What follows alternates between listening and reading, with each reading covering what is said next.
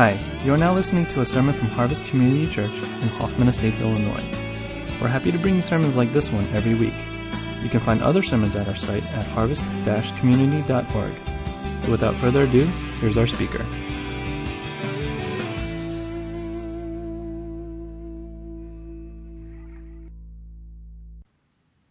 Dear Heavenly Father, um, I know it seems like an eternity when there's nothing going on, when we just sit here in silence, oh God. Father, I, I pray that you would soften our hearts, Father, today. And that we would be able to see you in the fullness of your glory, O oh God. Because we know that you have something incredible for us. Jesus, so as I come before you and your people, I'm just the man. We're all servants of the same God. God, I pray that, that you would speak your word. And Lord, may the people here hear what you have to say to them, God. So, Lord, we thank you. In Jesus' name we pray. Amen.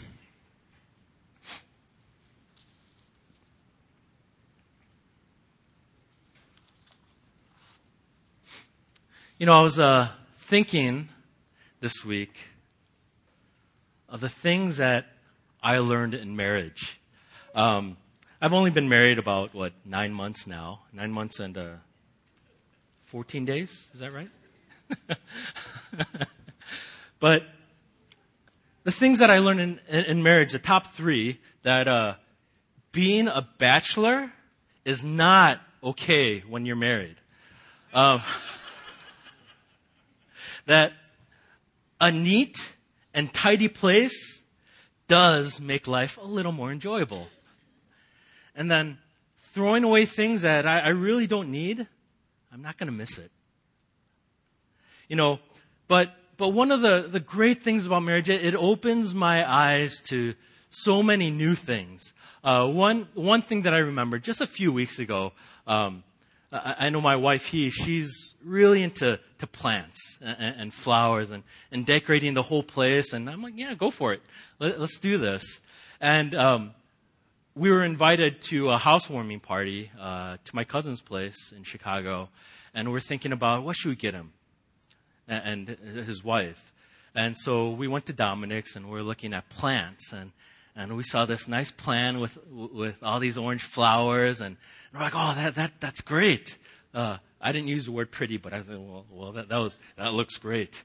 but, um, so we bought one, but we liked it so much that we wanted to buy one for our home.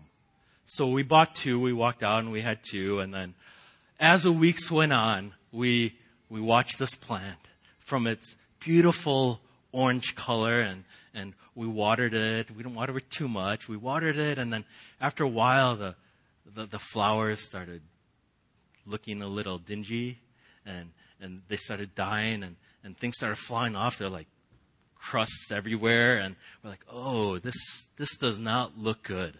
You know, we killed another one. and then, but, but we looked at, and then my, my wife, she looks and says, oh, look, there's a bud. There's a little bud in here. Oh, there's another one. There's another one. There's another one. And, and she saw these things and she started picking off all, all the, the dead flowers. And, and then we, we kept it. We watered it because the plant looked fine, but the flowers died. And, and after a couple more weeks, these new flowers started to bloom. And it was, it was great. I was like, whoa, it's, it's even more colorful than the, the original. And uh, my wife was like, call your cousin make sure they didn't throw away the plant. you know, um, but, you know, a lot of times the normal person would throw it away because it seemed useless. It, it didn't produce flowers anymore. And, and, that led me to believe uh, or think about you know, today's message. You know, as we as we look at God, that as the broken people we are, the people that we are before God, when we seem useless, when other people see us as useless, God doesn't. He sees the little buds in us, and He's waiting us for us to grow. Um, so, I want to talk about this man who went through this type of makeover. Um, the, the, title of the message is Extreme Makeover, God Edition, right?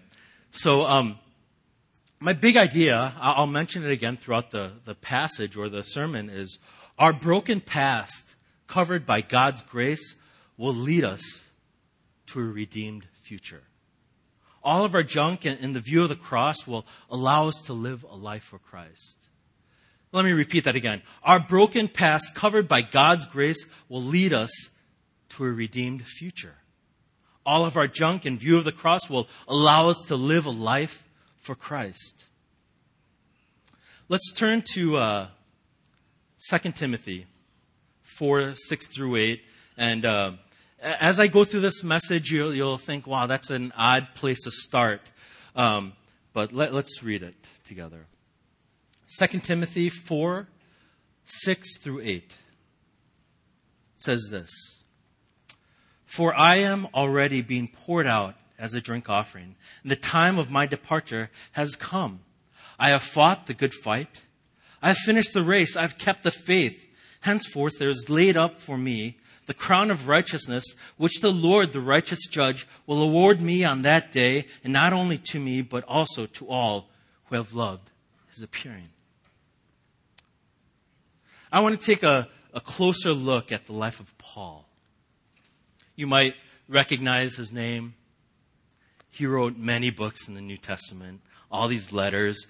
Um, most of our memory verses that we learn as children growing up, and even now, they're probably from one of Paul's letters. And churches would, would write up guidelines on the church and, and get all their foundational verses from Paul and these letters because he loved the churches. He is actually one of my favorite characters in the Bible, Paul. I mean, I would, I would love to name my Kid Paul, you know, because it's such a great name, but being a Paul Park and looking at the initials, uh, you know, might, might, not be the best thing to do. Uh, but he is that guy that, that you would want to imitate. So why Paul? Why bring out this, this great Christian character? Well, for me, I like contrasts. I like seeing things in contrasts. It kind of engages my mind uh, for some reason. Like the other day, you, you know, you know when you you're driving, you kind of notice all the filth and grime on your windshield, and and and it, it just bothered me. So I took the windshield and I cleaned it all off, and then it's like, wow, I can't see the windshield anymore. You know, but that contrast was there. Like like that first time, if you remember high definition TV. Like, whoa, honey, look at this. High definition, standard definition. High definition, standard definition. Do you see the difference? you know, so, so we want to see that contrast, you know, and, and also, you know, as the title of my sermon, Extreme Home Makeover. You know, when they finish this whole new house, they give you a pan shot of that one room and the after. Look at the before. Ooh, the after. And, and, they pan between the two so you could see, wow, what a difference. And it, it kind of engages our mind like that. And so I bring Paul because there's this contrast. And I hope that, that after this sermon that, that we could see that contrast, to see what an, ama- an amazing God we serve a broken past covered by God's grace will lead us to a redeemed future. So let's take a step back. Let's look at Paul before he met Christ. Actually, by then he went by Saul, but I'll just say Paul to remove all confusion. So let's take a look at him before Christ. This man was intelligent in Acts 22 3, He said, I am a Jew, born in Tarsus in Cilicia, but brought up in this city, educated at the feet of Gamaliel, according to the strict manner of the law of our fathers, being zealous for God, as all of you are this day. Tarsus, it was, it was known as one of the major educational centers back then.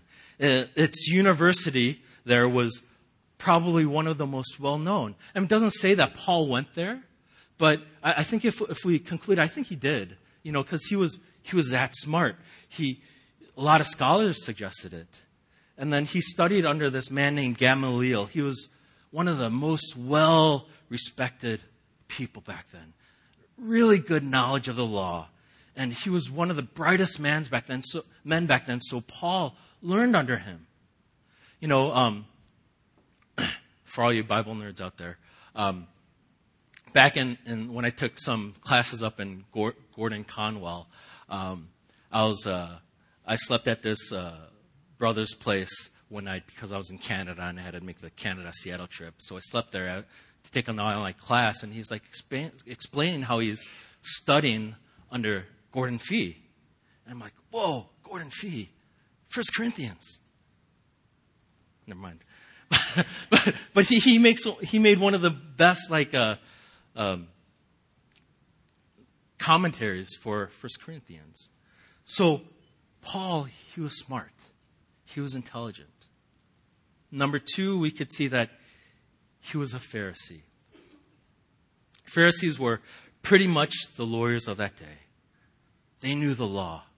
They knew the Word of God. They knew everything. They, they took the Old Testament and followed everything. They could probably recite all the laws of Moses, but they didn't really take the spiritual consideration of it. They held people accountable to a list of rules. I know PD went over these, these ridiculous rules that they made up. One is, you know, Jesus healed these people on Sabbath, and the Pharisees are like, What? What are you doing? Why are you healing these people? You know, you're working, you're sinning. And they had all these ridiculous rules. These were the Pharisees. You know, but, you know, some, some place in my mind, I, I want to give the Pharisees some credit because they were very passionate to what they believed. How many of you guys have thought of something or believed in doing something that was so wrong your whole life until somebody revealed something to you that you've been doing it wrong this whole time? You know, I think PD would, would use a Mac for that example, right? If you're using PCs, you just don't know. you know, just to go to Mac. You know, I, I think marriage has opened my eyes. You know, a lot of things I did as this is what I did as a 37 year old man, and this is what I will always do. And, and my wife comes and is like, No, that's not how it's done, honey. I'm like, Oh, okay. you know, um, going back to my first example, you know, I, I, I'm a pack rat because I like keeping stuff because I might need to use it later. Early on, within the first couple of weeks, he's like, honey, um, this bottle of ketchup has expired in August, three years ago.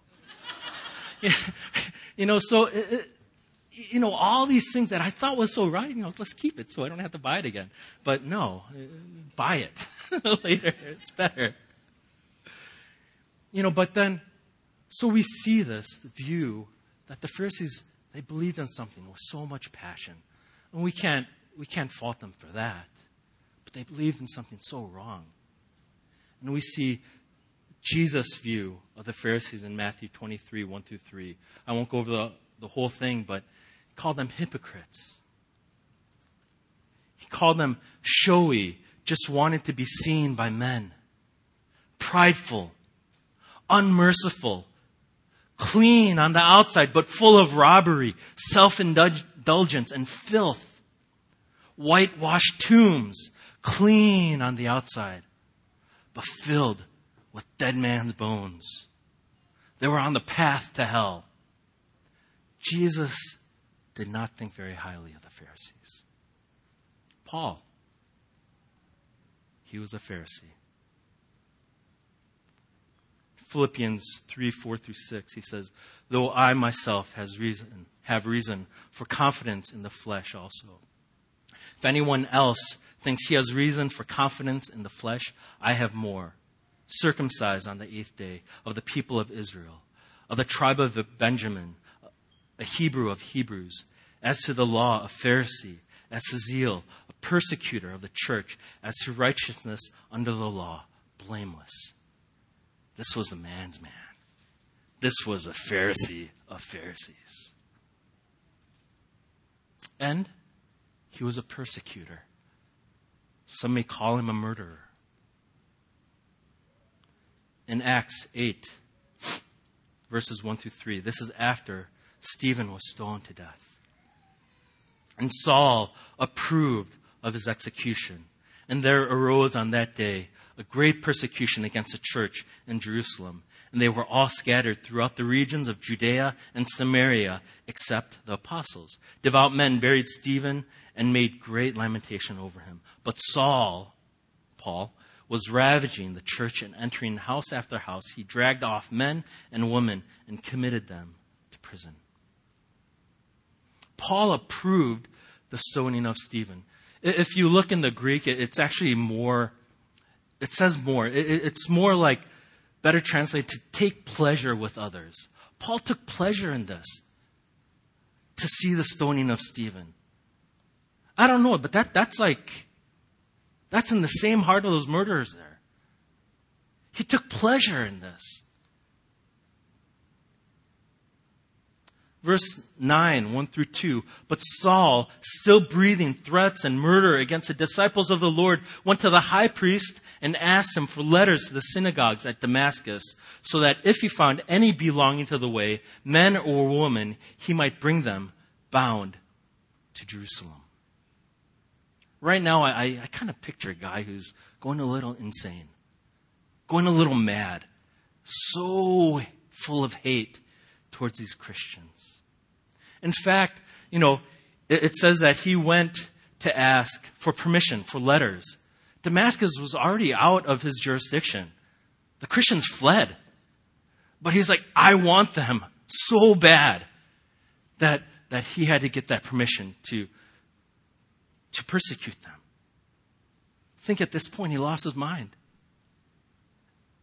I, I don't think Paul would have listened to reason at all at this point.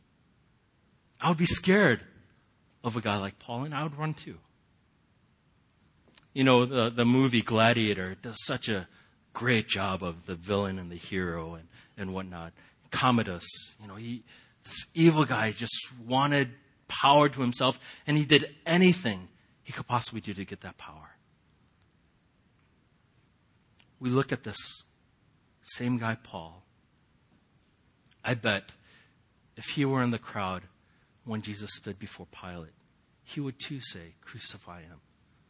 Crucify him. Our broken past, covered by God's grace, will lead us to a redeemed future. All of our junk in view of the cross will allow us to live a life for Christ. Acts 9 3 now, as he went on his way, he approached Damascus, and suddenly a light from heaven shone around him. The Damascus Road. What happened here? God forgave him. Think about those words. God forgave him. This man just described, the persecutor of the church, a Pharisee, who hated all Christians and could be fine with all Christians dead. This was Paul, and God showed his grace to him.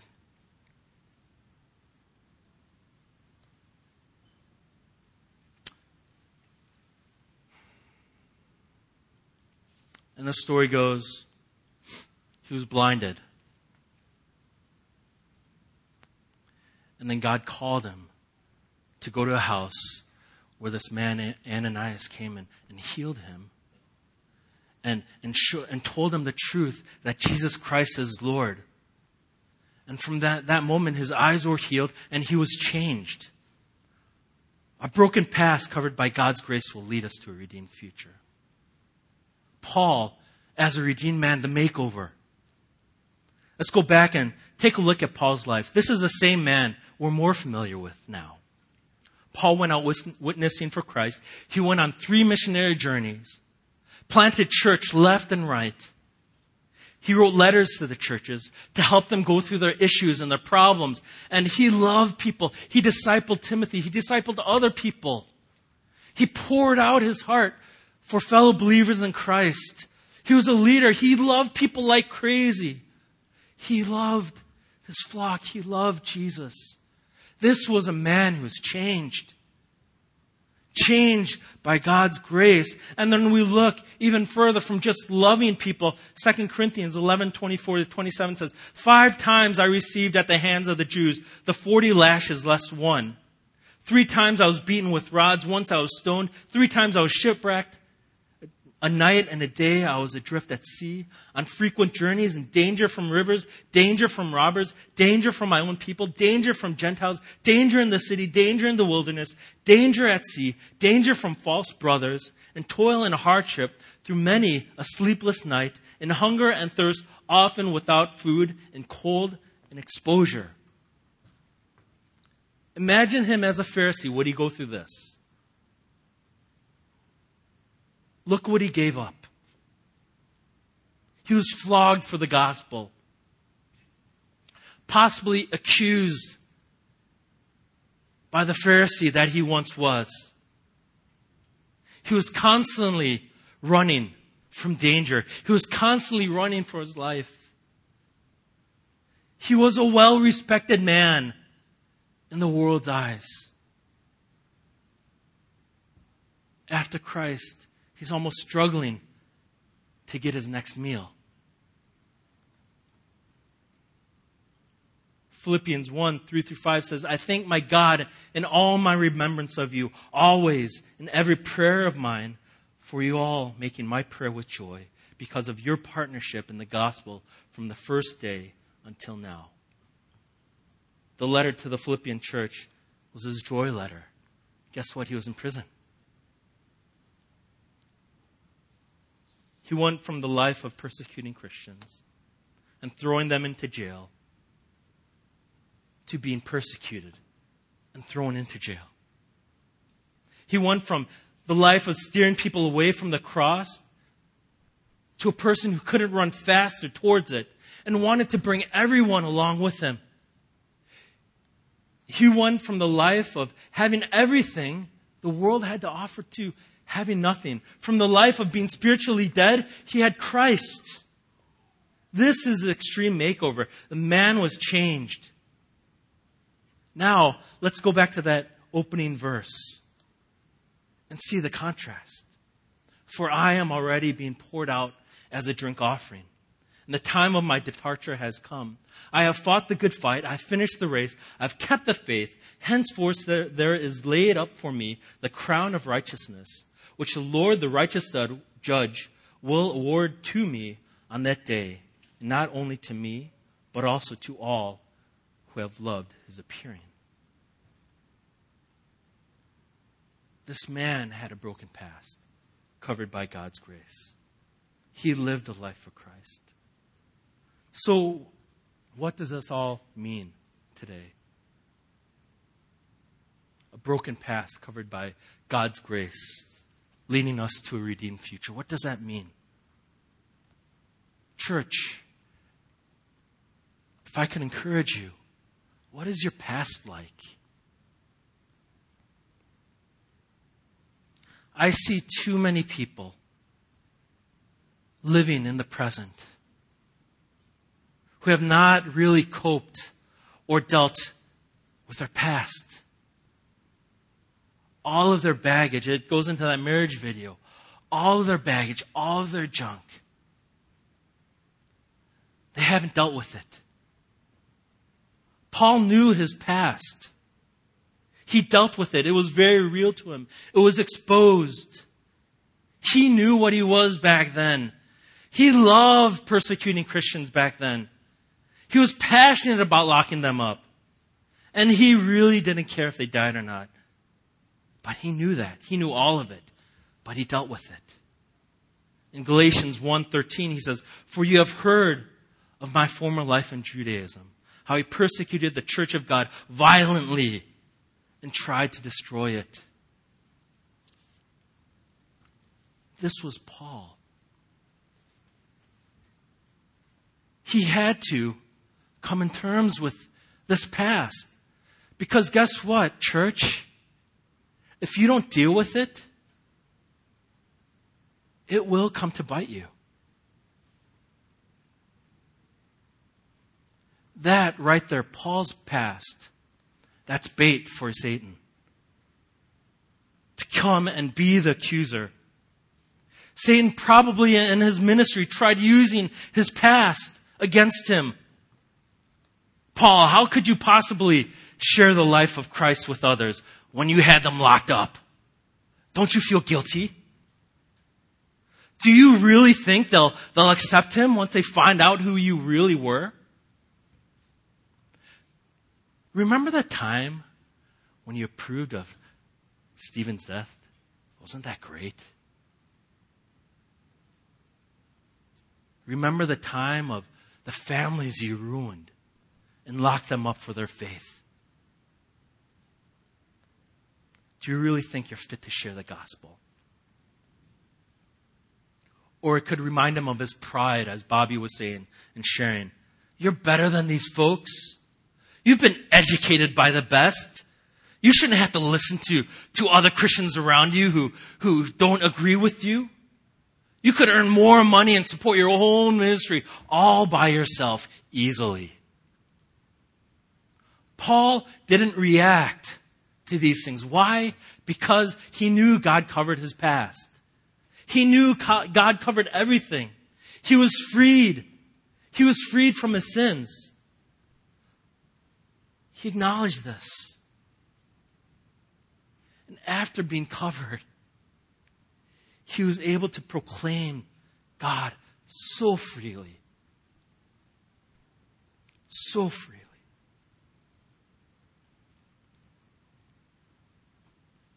Second Corinthians 12, the later part, and, and verse 9. Um, said, But he said to me, My grace is sufficient for you, for my power is made perfect in weakness. Therefore, I will boast all the more gladly of my weaknesses, so that the power of Christ may rest upon me. For the sake of Christ, then, I'm content with weaknesses, insults, hardships, persecutions, and calamities. For when I am weak, then I am strong. Our broken past, covered by God's grace, will lead us into a redeemed future. God's strength will grow even brighter in view of our broken past. When we look at how messed up Paul was, do we look at that anymore, really? You say, oh, Paul, that Pharisee. No, we don't. We, we, see Paul as redeemed, as a lover of the gospel, a lover of Jesus Christ.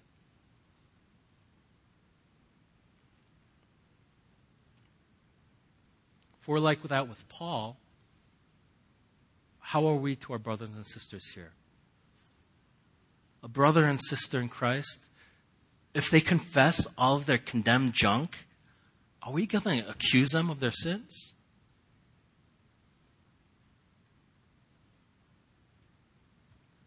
We see the grace of God covering them. You know, do you remember last week when Pastor Dave spoke? He spoke about a Christ centered community. He spoke about Jesus being the glue that holds us all together. If he's the glue, he's a pretty strong glue.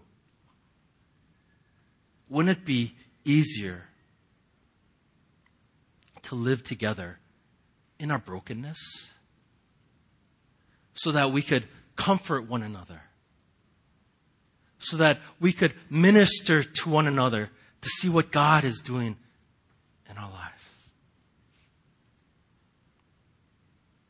Really, take some time to look at your past. I bet you that there's brokenness going on.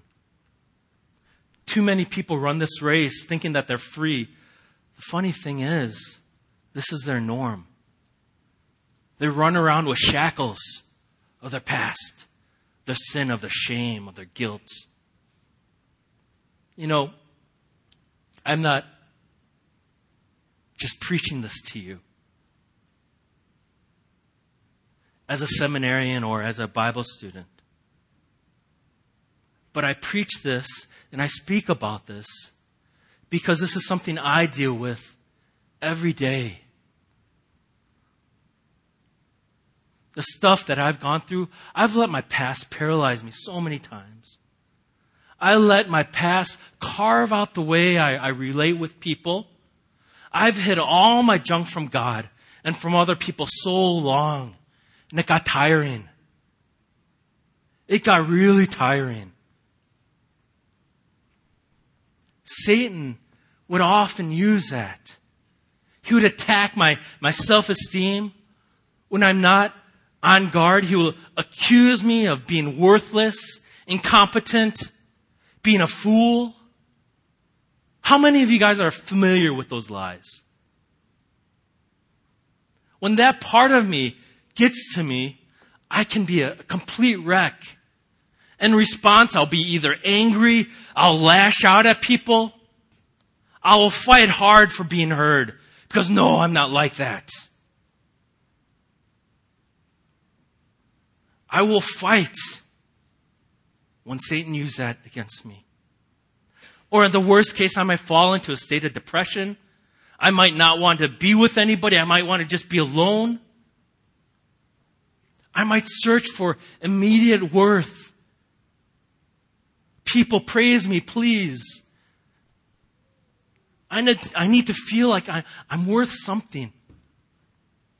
I let other people's praises and their thought about me define me rather than allowing God and His gospel and His grace and His love define me. Christ was made powerful in my weakness. You know, um, I, I was thinking about this a lot and thinking about my past, and, and I was thinking about my wife. And when I see her, I see the cross.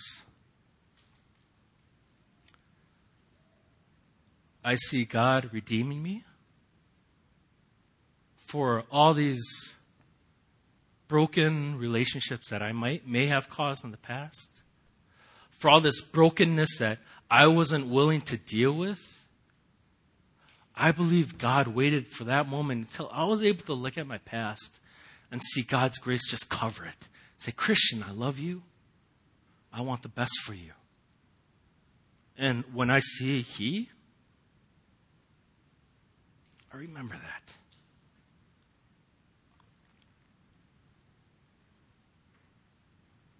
His grace covered my past. And I have proof. In Christ, in a changed life, in a beautiful wife. So, what's your story?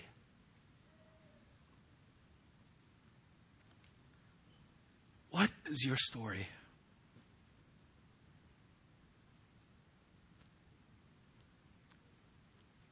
Really, it breaks my heart to see people living in their past. If you've had a bad upbringing,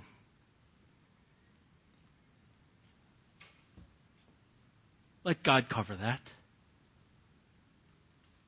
If you've been abused physically, emotionally, sexually, let God cover that. Expose it to Him. If you've been rejected in the past and, and you struggle with rejection every day, God will not reject you because He will cover you with the cross. He will cover you with His grace. If, if you've been told all your life that you will amount to nothing, guess what? God thinks everything about you. He gave up his only son for you. He will not reject you.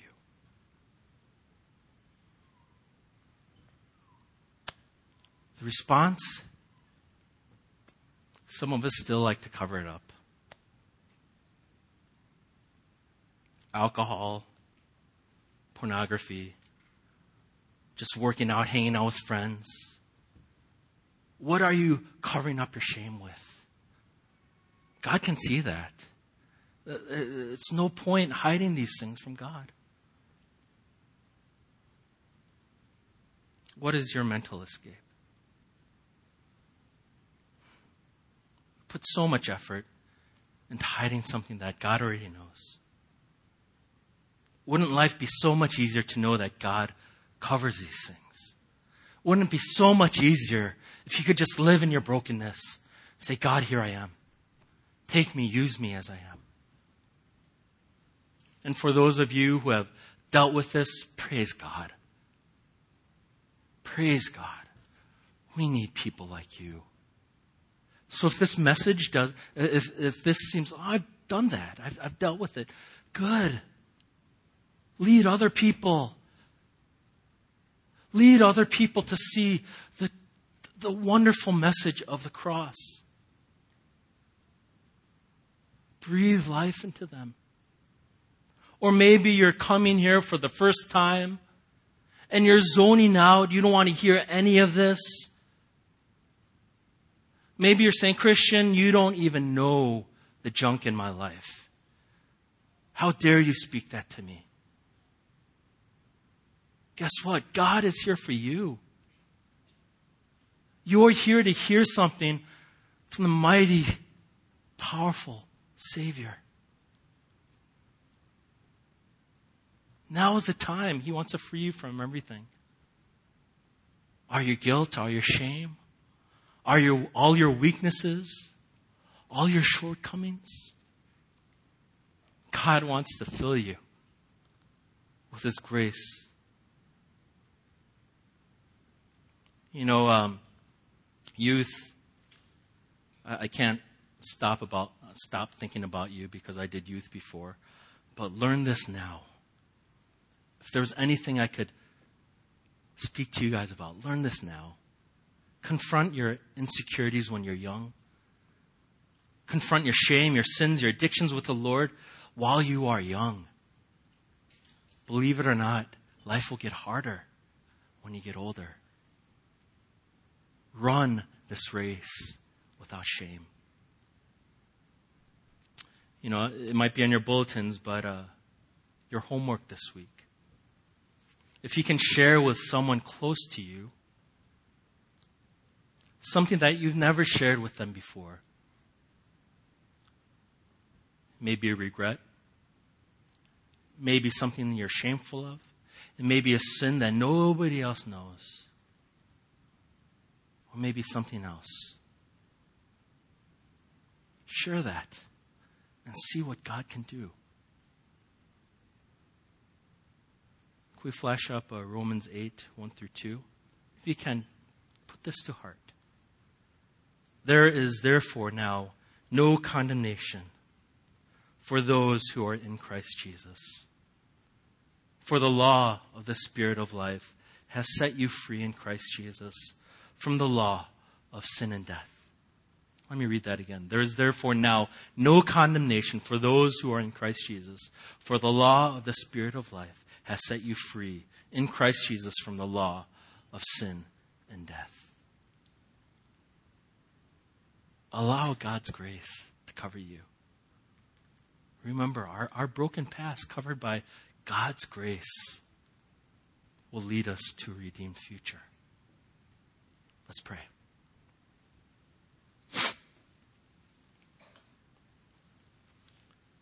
I know we, we ended kind of early, but I, I wanted to take some time to, to just pray.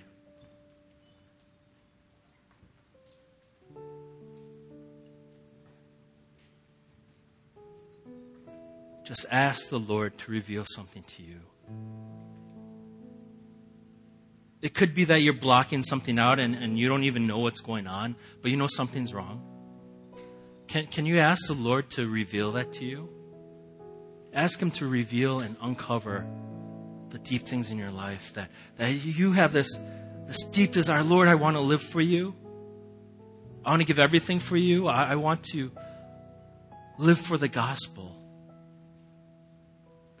But Lord, there's something holding me back. Pray that to Him right now. Give that to Him.